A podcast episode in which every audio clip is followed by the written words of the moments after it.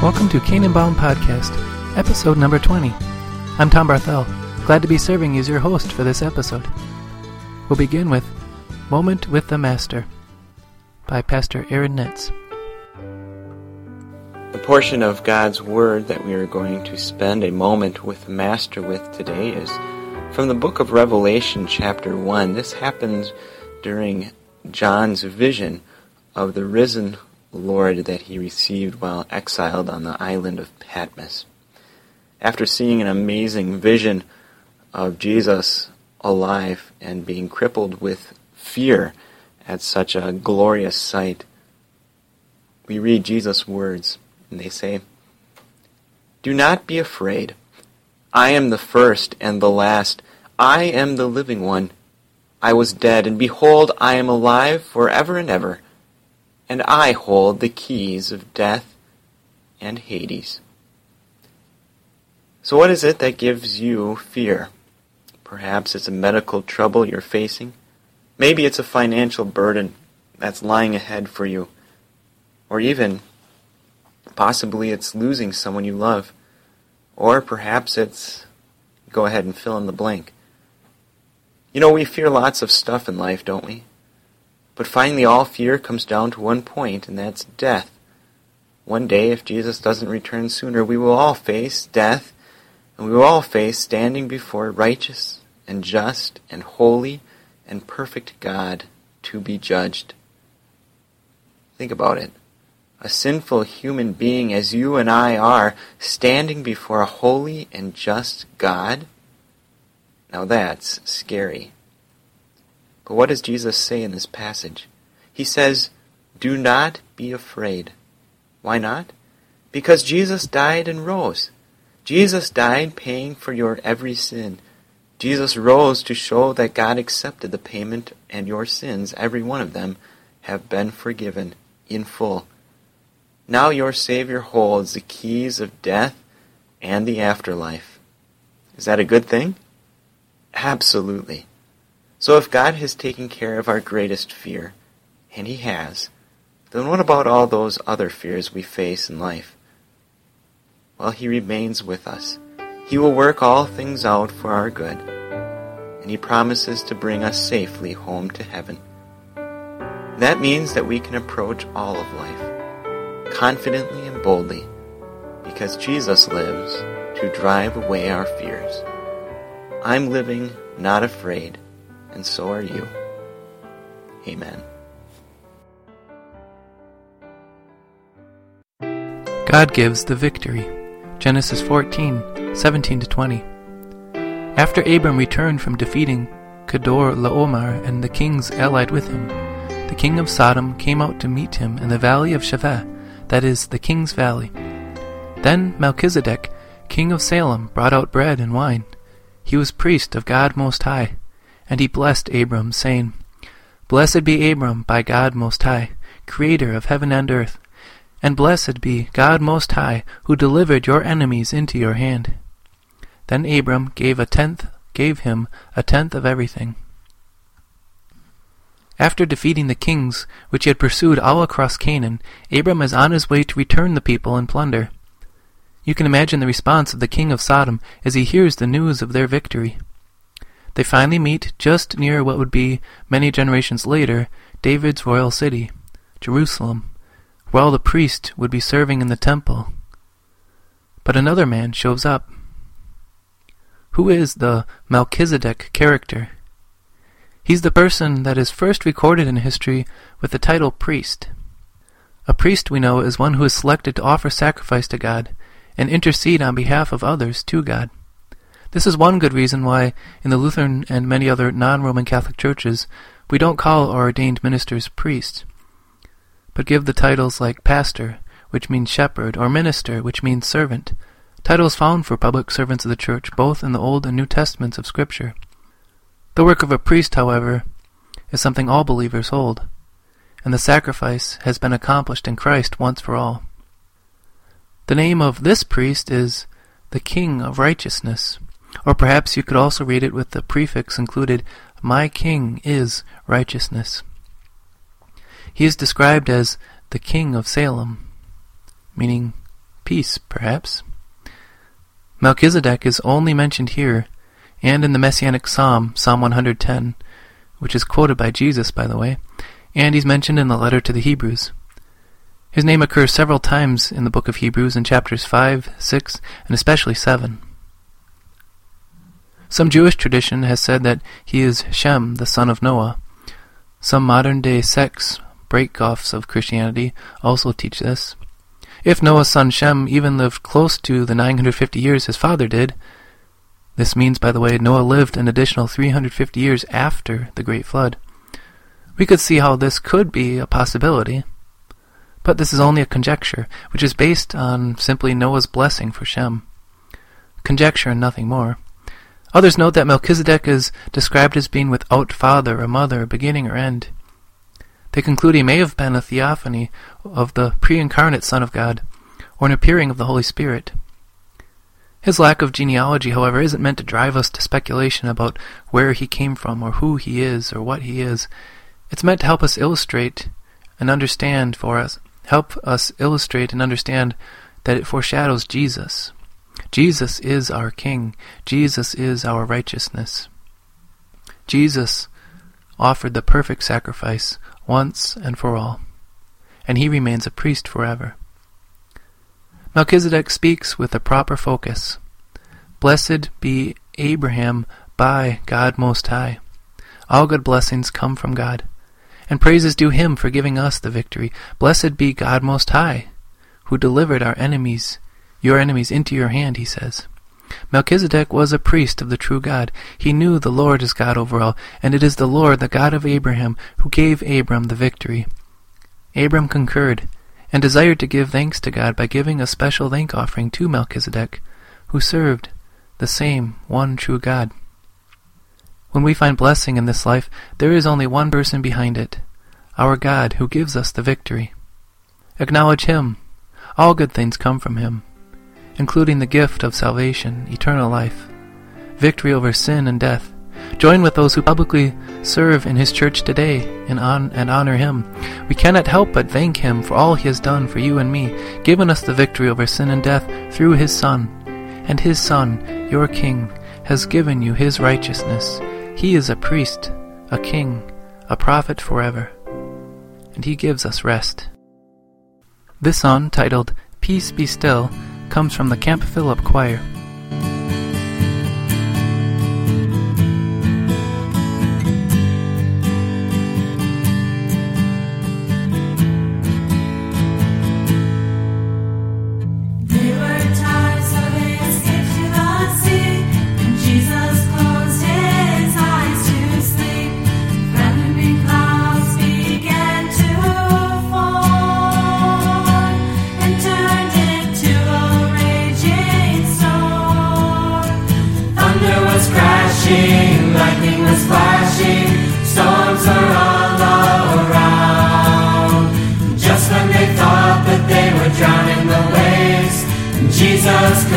When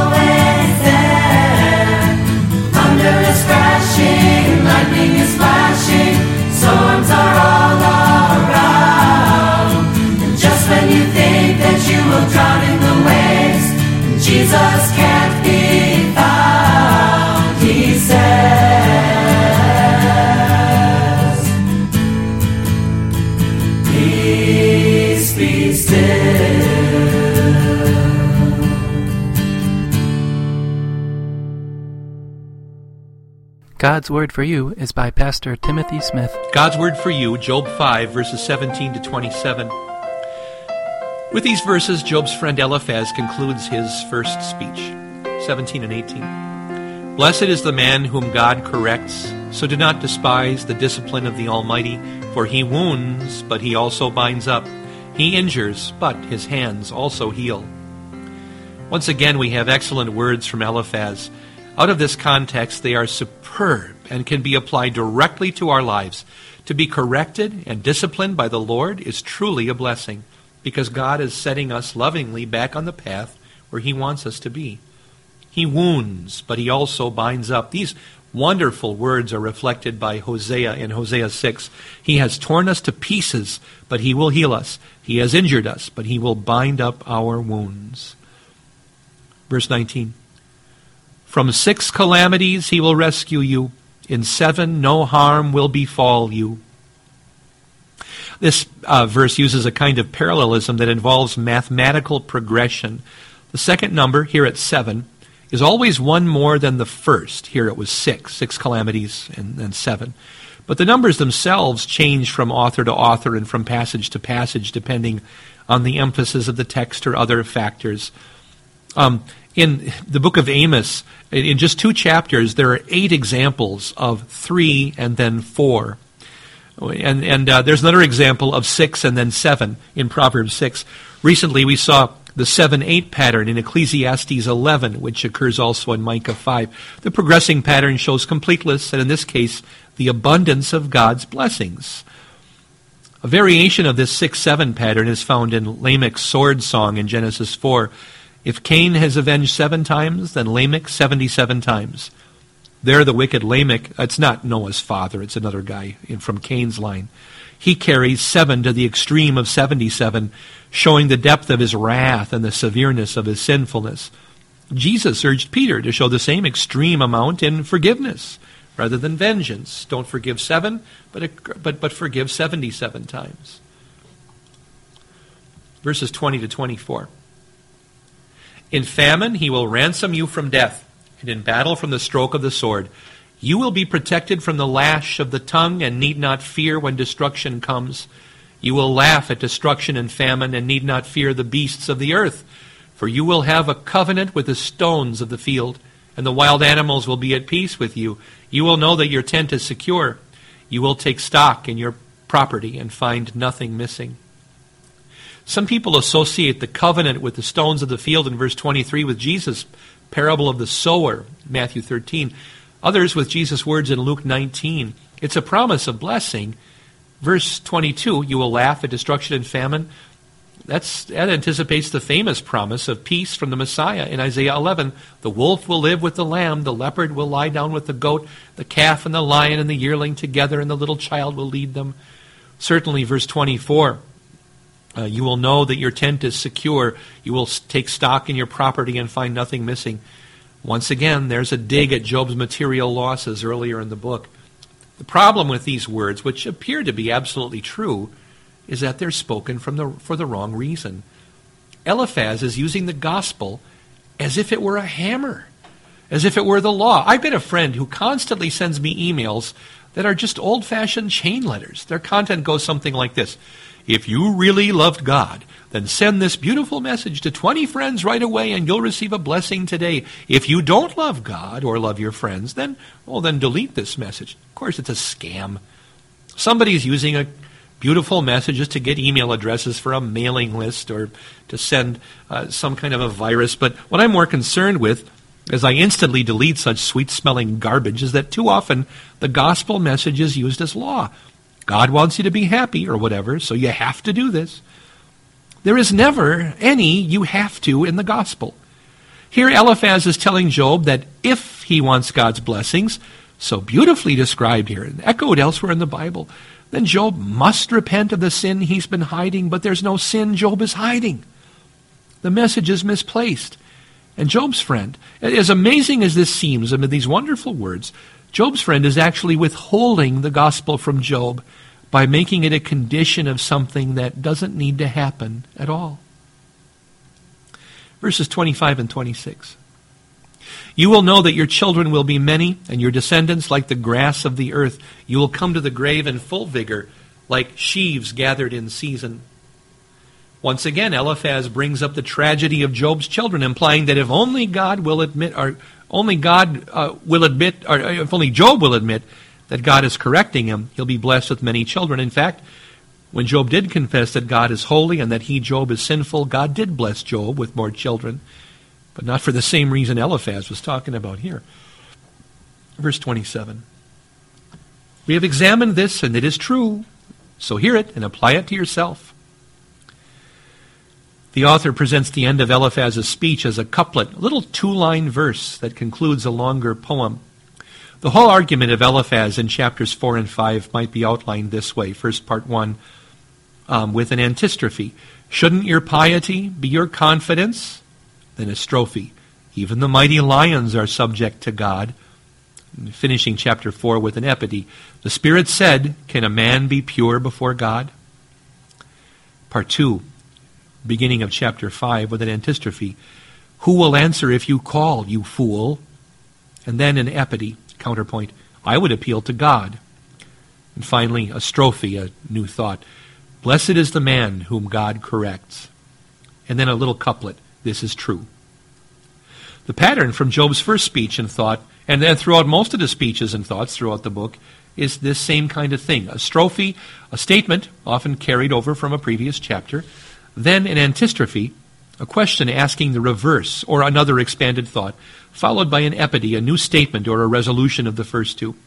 Since Eliphaz's speech doesn't follow this normal pattern, the author seems to be giving the reader or listener a clue that something is wrong with this supposedly wise speech.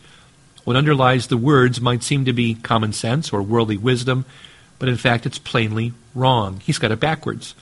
We see that by remembering that what was already revealed to us in chapters 2 about the true nature of Job's suffering, and that Eliphaz is using gospel as law, despite the fact that God said that he permitted the suffering to happen to test Job. Sometimes what sounds harsh and condemning to one person is actually the message of forgiveness and hope for believers. For example, when the prophet Obadiah says, The day of the Lord is near for all nations, well, that's a warning to unbelievers, but it's a promise to those who trust God as our Savior. The free forgiveness of the Lord flows from the cross of Calvary into our hearts and lives. Um, Paul said in Ephesians 2 there's no condition to that forgiveness, it's ours.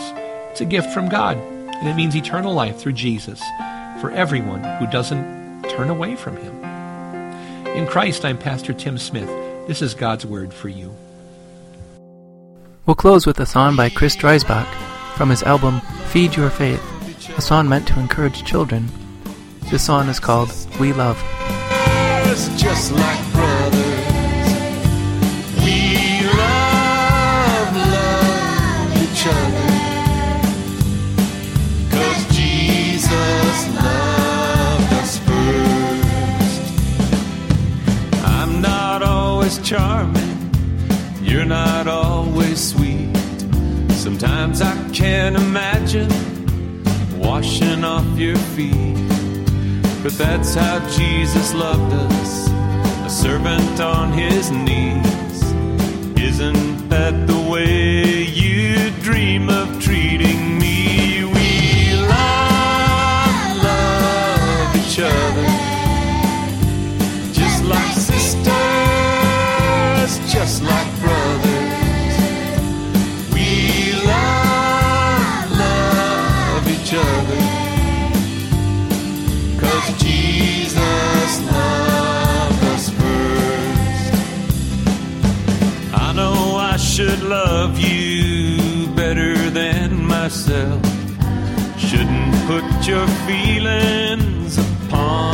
dusty shelf. But when I don't get my way, I turn into a jerk. I know I could be nicer. It seems like so much work. We love, love each other. Just like sisters, just like brothers. We love, love each other.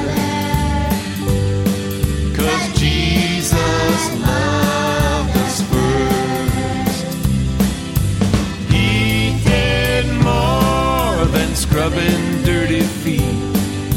He washed away our sins when He died for you and me. Like the man whose debt was forgiven by the King. I forget God's grace and hold a grudge for little things. I can't love like Jesus, just like I can't fly. But He loved me so much, it makes me wanna try. We love, love each other, just like sisters, just like brothers. We love, love each other.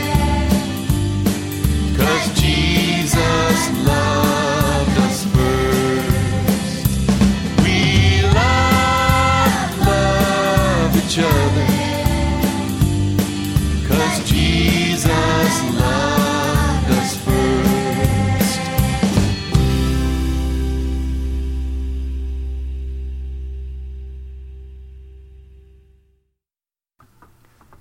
You've been listening to Canaan Bound Podcast, episode number 20.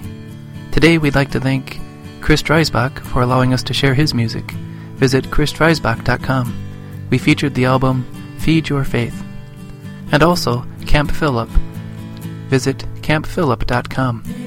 You can also visit Canaan Podcast to find links to these artists. This episode was first shared on April of 2013. My name is Tom Barthel. I was glad to serve you for this episode.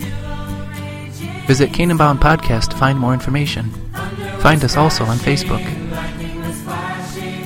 We encourage you to visit wels.net to find a WELS Ministry location nearest you. Thanks for listening. Jesus can be found, he said. Peace be still.